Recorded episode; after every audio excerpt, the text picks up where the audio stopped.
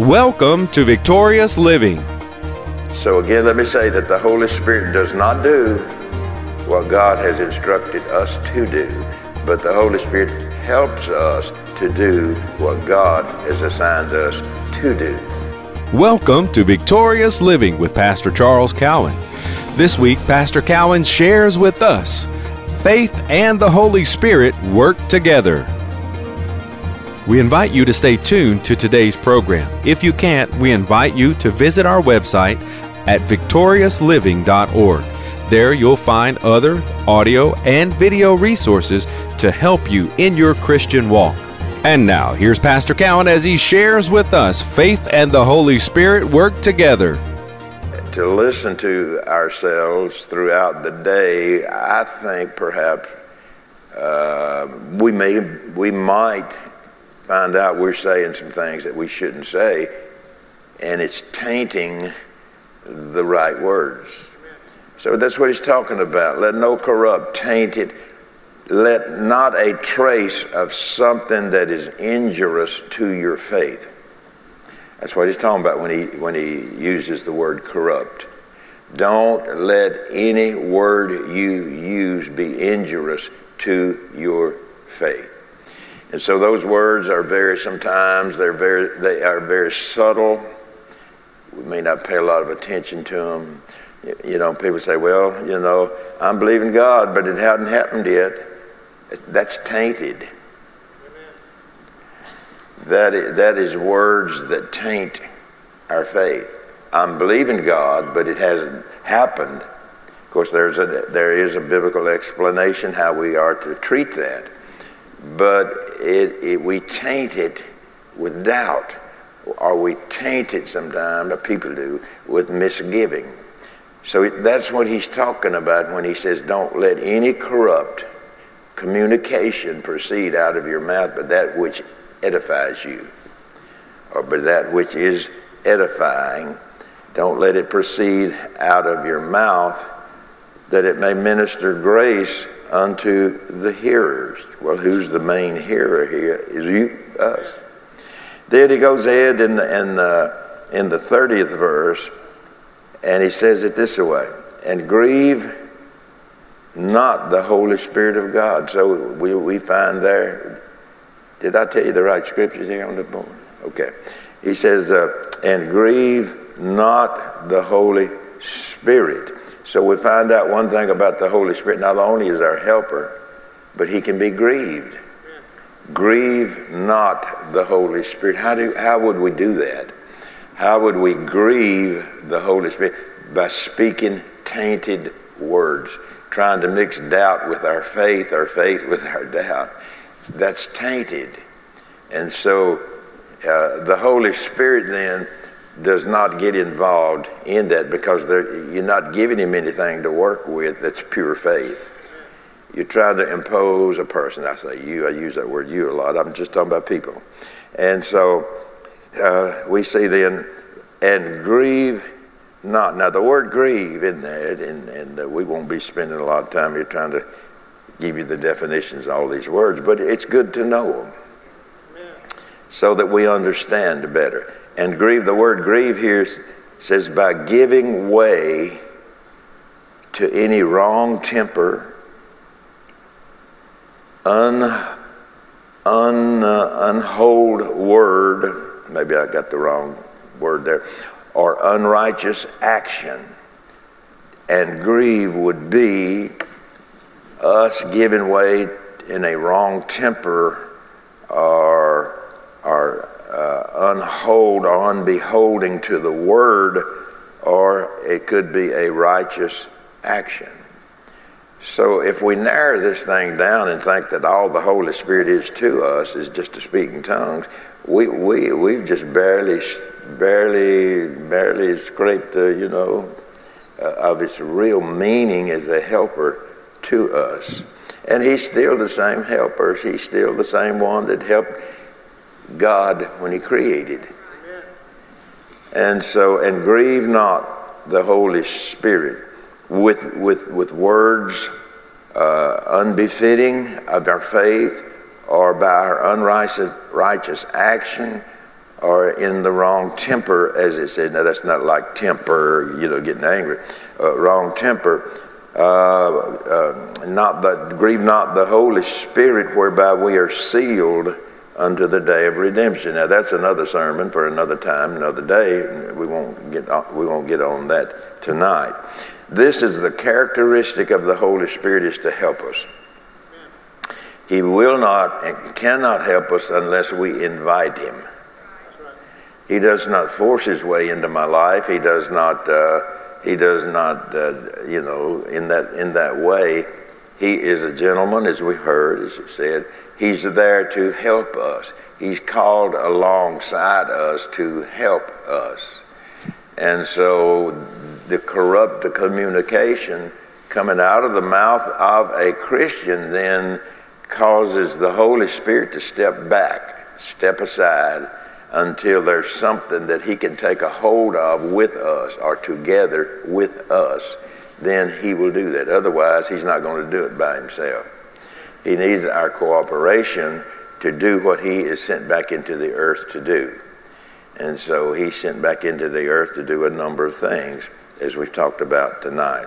So we see then this is the characteristic of the Holy Spirit. He can be grieved with a child of God. The Holy Spirit can be grieved. Grieve not the Holy Spirit.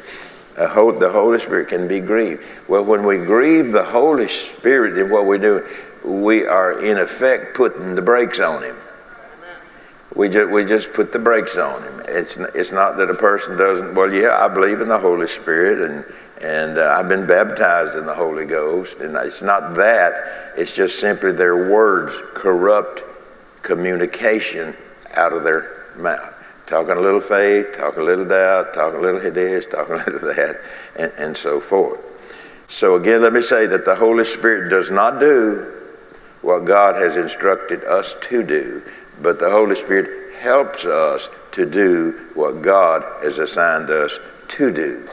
And so, uh, this is a characteristic of the Holy Spirit. He can be grieved with the child of God. The word grieve is the Greek word L-U-P-E-O. Lupio, I don't know if that's correct pronunciation, but anyway, it doesn't matter, does it?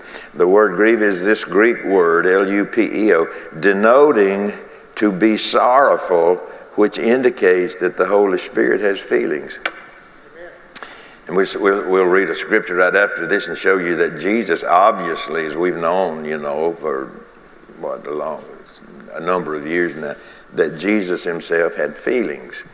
And so the word grieve then is the Greek word denoting to be sorrowful. There's words that we can speak that the Holy Spirit is sorrowful that we're speaking that way because, why? Because I can't help them. I can't help them in that.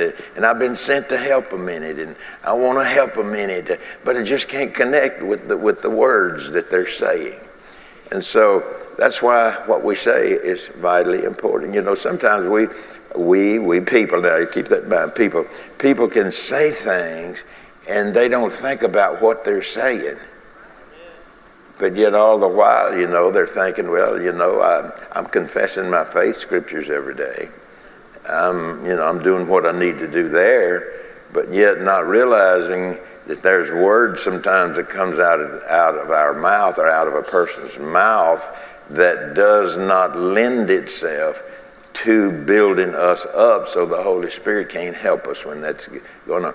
Speaking tainted words, tainted faith. There's really no such thing as tainted faith because faith don't hang around with doubt.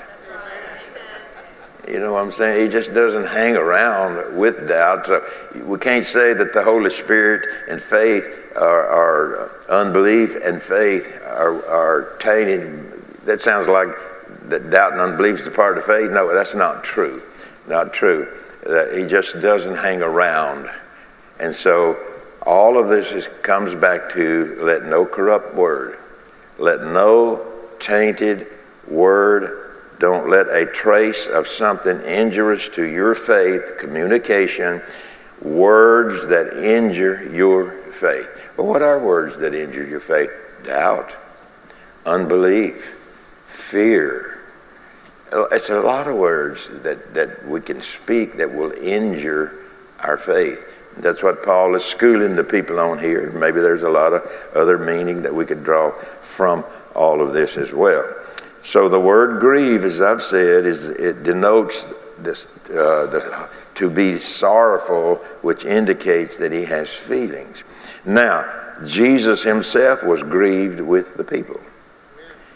Now, I'll show you here, because you probably know this. And Jesus got mad at the people. You, you think, well, Jesus got mad. Well, he knew how to handle it. We don't sometimes. when we get mad, when we get mad, we just start spitting out words when we get mad. I, am sure some of y'all have never done that. I, have done that, but I'm sure. You, and so, this is what he said in Mark's Gospel, chapter 3, verses 4 and 5. And he saith unto them, now, Jesus is, this crowd here in this setting is confronting Jesus because it's, it's the Sabbath day and a man's, man's got something wrong with his hand. And Jesus tells the man to stand up, and when he stood up and told to do what Jesus told him to do, his hand was healed. Well, the Jews didn't believe in in uh, in uh, uh, healing on Sunday. But what people don't realize, that's not even a part of the law. That's what the Jews made up. That's not the inspired word of God. That's not words that the Holy Spirit gave. It's just something they made up, made that rule. But we don't do these things on Sunday. And Jesus replies to that, and he said unto them, Is it lawful to do good on the Sabbath days or to do evil? Well, now he's got them in a corner now he's got them boxed in the corner. You know they're going they, they, they, they're going to say what's right. You know, they, they're going to say, no, no, no, you do, do good, is, you know. But their, uh, their rules that they had made up said you can't do that on Sunday. And so that's where they were coming at Jesus. Jesus, you can't heal on Sunday. You know, that's not right to heal on Sunday. And so let's go back to Mark 3, verse 4. And he said unto them, Is it lawful to do good on the Sabbath days or to do evil, to save life or to kill? But they held their peace. I would too. I wouldn't say anything either, would you? you know, he just boxed them right up in the corner and made them stop, at least do some thinking about uh, all this carrying on that they were doing here because Jesus healed this man. And so, is it, is it lawful to do good on the Sabbath days or to do evil, to save life or to kill? But they held their peace. In other words, Jesus shut them up. Jesus just shut them up. Verse 5. And when he had looked round about on them with anger. Now, they done riled Jesus up. It's our hope that today's message, Faith and the Holy Spirit Work Together, has ministered to you. We invite you to come visit us at our website, victoriousliving.org. There you'll find audio of today's sermon and different resources and materials that can help you in your Christian walk. If you would like to request a free CD copy of today's message, you can do that by calling 1 800 842 7896. Again, that number 1 800 842 7896. If you would like to receive a free CD copy of today's message, please request offer 21. Today's special offer number is 21. From Pastor Cowan and the congregation of Faith is the Victory Church, we'll be looking for you next time on Victorious Living. Camp Meeting 2022, June 12th through the 16th, with guest Phil Privet, Dee Pay, Isaac Petrie, and special guest Jesse Duplantis on Sunday at 6 p.m. You don't want to miss this power packed week. Hello, I'm Pastor Cowan. I want to invite you to come be with us during our annual camp meeting right here at Faith is the Victory Church.